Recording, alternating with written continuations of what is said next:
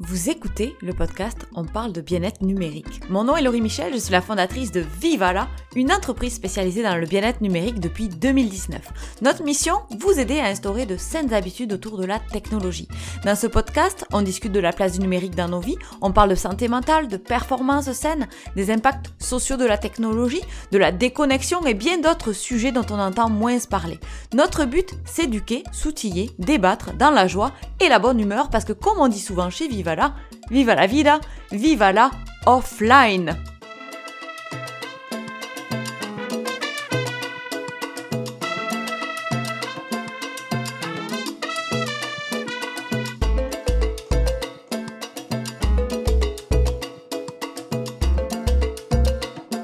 Merci à ISARTA, notre partenaire de visibilité.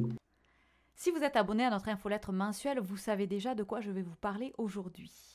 Si vous ne l'êtes pas, peut-être que j'ai titillé votre curiosité et je vous inviterai à vous diriger sur notre site web pour vous inscrire. On ne fait qu'un seul envoi d'infolettres par mois et on y partage nos nouvelles, nos actualités et également des thèmes en particulier.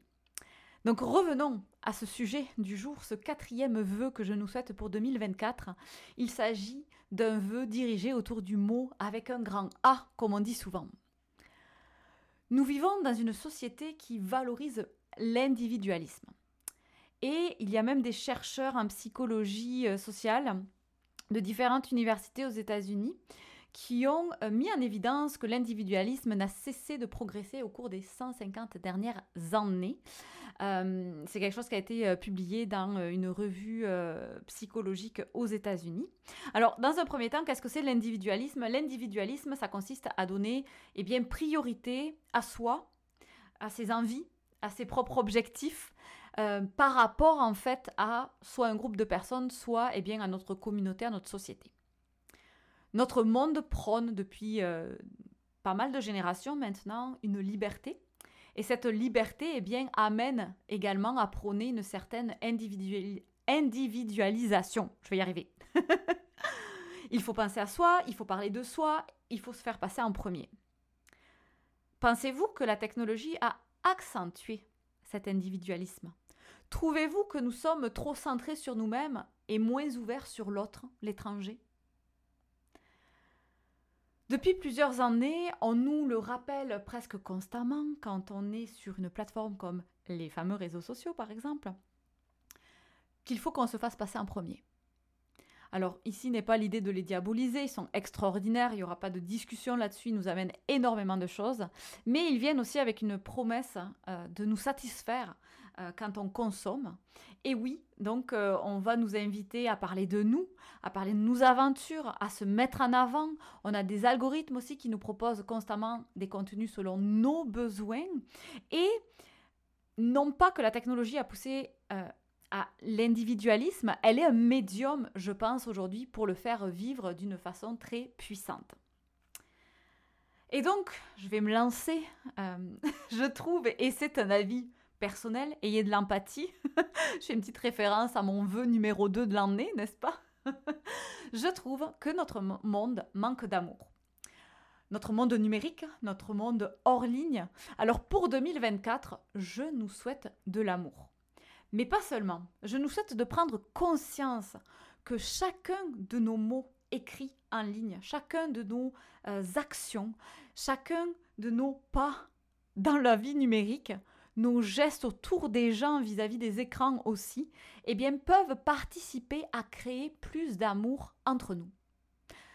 Je nous souhaite de réaliser que chacun de nous a un pouvoir pour créer ce qu'on pourrait appeler un amour universel sociétal. Qu'est-ce que c'est ça ?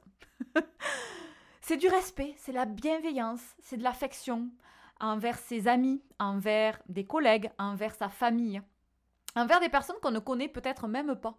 Envers des personnes en ligne. L'amour, c'est pas uniquement le coup de foudre, passion, romance, comme on nous le vend dans des films d'Hollywood, par exemple. L'amour, ça peut être aussi de l'affection pour l'autre, un sentiment qui va nous inviter à vouloir tout simplement le bien d'autrui et aussi à mettre une valeur, envers les idées et la personne qu'on aurait en face et qu'on ne connaît peut-être pas. L'amour universel, c'est penser à moi, donc moi, ma personne, sans oublier en fait le nous, le vous, le eux. Nous avons besoin d'amour universel pour se rassembler avec nos différences et nos opinions. Je pense qu'on a vécu une véritable transformation au cours des dernières années et il est plus que temps, on est même en retard. On doit apprendre à parler d'amour, on doit aussi faire en sorte que ça ne devienne pas étrange de parler d'amour dans certaines sphères de notre vie, on va en parler. Parce que vous allez peut-être me dire qu'on peut parler d'amour dans la sphère privée, mais que ce n'est pas quelque chose qu'on peut parler ou adresser dans la sphère professionnelle, et je vous dirai, c'est faux. Nous sommes des êtres vivants avec des émotions, et celles-ci, elles sont présentes dans notre vie personnelle, mais elles sont présentes également au travail. C'est certain qu'elles vont être différentes, peut-être la façon dont on va les vivre ou dont on va les mettre en avant, que ce soit pendant un repas en famille ou pendant une réunion entre collègues, mais il existe quand même une façon d'envoyer cette énergie de l'amour au travail. Je donne régulièrement des ateliers, des conférences, des formations, vous le savez, autour de tout ce qui est sensibilisation à l'hyperconnectivité. Et dernièrement, j'ai reçu de magnifiques messages par la voie numérique de certains participants. Et ce simple geste de prendre le temps d'écrire à la personne qui a fait une intervention, pour dire qu'est-ce qu'on a ressenti, qu'est-ce que ça nous a amené, quels ont été les effets positifs sur soi, sur sa personne, c'est de l'amour dans le monde du travail. Ce geste, il va faire à la fois rayonner la personne qui le reçoit, mais ça va aussi faire du bien à la personne qui l'envoie. C'est un geste de bienveillance, c'est un geste de gratitude. Alors je voudrais vous partager quelques idées de messages qui sont en fait des messages d'amour qu'on peut envoyer par la voie numérique dans la sphère du travail. Le premier, ça va être un message pour remercier. Donc on va remercier quelqu'un pour de l'aide, on va remercier quelqu'un pour un service, pour un produit. On va prendre le temps d'envoyer ce message positif à la personne. Ça, c'est un des enjeux aussi avec le numérique, c'est que souvent, on va prendre le temps d'envoyer des messages quand ils sont négatifs, quand un service n'a pas bien fonctionné, quand il y a quelque chose qui s'est mal passé avec un produit, par exemple. Mais c'est important aussi d'envoyer des messages quand ils sont positifs. Ils ont beaucoup plus de puissance. On peut aussi envoyer un message pour donner. Donc là, c'est un petit peu mon exemple avec l'anecdote que je vous ai partagée. Donc, donner un feedback, donner des félicitations. Donc là aussi, on va vraiment envoyer, échanger quelque chose de très positif avec la personne à qui on s'adresse. Il y a d'autres messages aussi qu'on peut instaurer en fonction des collègues qu'on pourrait avoir, de notre réalité professionnelle, comme un message pour aider l'autre à prendre soin de soi. Par exemple, est-ce que je peux t'aider avec un dossier ? Bonnes vacances pour soutenir l'accès à la déconnexion. Il y a aussi des mots qu'on peut avoir si on est par des échanges plus visioconférence, avec par exemple prendre le temps de demander à la personne si elle a eu le temps de faire une petite pause avant la réunion pour être certaine que oui, elle va être présente mentalement, mais aussi de lui rappeler que c'est important de prendre soin de soi. Toutes ces petites actions, ces mots, c'est envoyer de l'amour et ça augmente la satisfaction au travail, la productivité et ça diminue également l'absentéisme. C'est une étude qui est ressortie de Harvard Business. Et je pense qu'en plus, avec l'arrivée du télétravail, on a de plus en plus besoin de se reconnecter avec les autres, de créer des liens vis-à-vis de ces façons de travailler à distance. Alors ensuite, il va y avoir l'amour universel dans notre vie publique, dans notre vie familiale, dans notre vie personnelle. Et je vais commencer avec, on va se concentrer sur un des comportements vis-à-vis de notre façon de prioriser souvent Internet vis-à-vis des autres ou des personnes qui sont autour de nous. Et je vais vous parler de notre habitude autour de notre fameux petit téléphone intelligent, la façon dont on va consommer le téléphone, c'est-à-dire notre langage non verbal quand on va se connecter à ce petit écran. Souvent, on va baisser la tête. On va concentrer toute notre attention sur Internet, sur le téléphone. C'est une sorte de repli sur soi-même. Ça envoie un message de fermeture aux personnes qui sont autour de nous. Alors je pense que là aussi, il faut qu'on s'entraîne à lever nos yeux, à observer les gens autour de nous. On doit réapprendre à sortir de notre bulle personnelle en public pour pouvoir s'ouvrir aux autres et connecter en vrai. Connecter par exemple avec un sourire. Ça, c'est envoyer de l'amour, sourire. Que c'est puissant un sourire, n'est-ce pas ? Mais quand nos yeux sont rivés aux écrans, on ne peut pas sourire aux autres en face de nous. Pourtant, qu'est-ce que ça fait du bien de sourire à la fois à la personne qui regarde notre sourire, mais aussi à nous-mêmes. Quand je pense amour universel, je pense aussi à notre façon de redevenir peut-être des citoyens qui ne font pas que lire les nouvelles, mais qui s'impliquent pour aider leurs voisins, leurs amis, ou pour une cause. Ça peut être par faire du bénévolat, ça peut être par donc rejoindre une cause qui va avoir un effet positif sur notre communauté. Prendre un temps de déconnexion pour aider.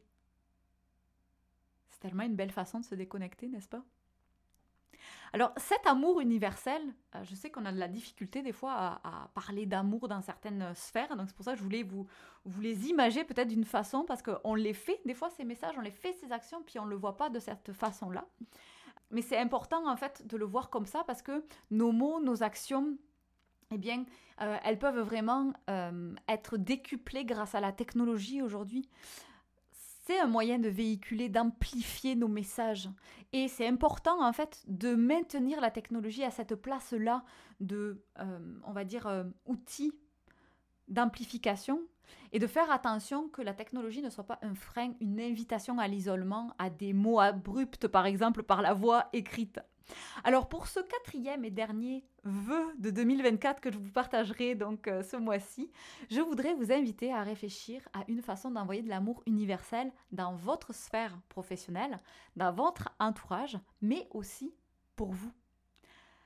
Je nous souhaite ce type de réflexion et d'action pour cette nouvelle année, autant dans nos milieux de travail que dans nos maisons. Inviter l'amour universel, ça ne veut pas dire qu'on va réduire nos ambitions, qu'on va réduire nos temps pour soi, qu'on va arrêter de se prioriser, qu'on va arrêter d'être performant. Inviter l'amour universel, ça veut dire qu'on s'assure en fait que tout le positif qu'on a dans notre vie, eh bien, on fait un petit peu voyager cette énergie-là pour qu'elle nourrisse les autres comme elle nous nourrit nous, et que ce soit via des interactions en ligne, au travail, ou via des comportements de connexion avec les personnes quand on les a en face de nous. Je vous laisse là-dessus, on se retrouve la semaine prochaine. La semaine prochaine, on célébrera une journée internationale qui est la journée sans téléphone. Alors, je peux vous assurer que notre épisode du 7 février prochain sera très spécial. En attendant, prenez soin de vous. À bientôt. Bye bye.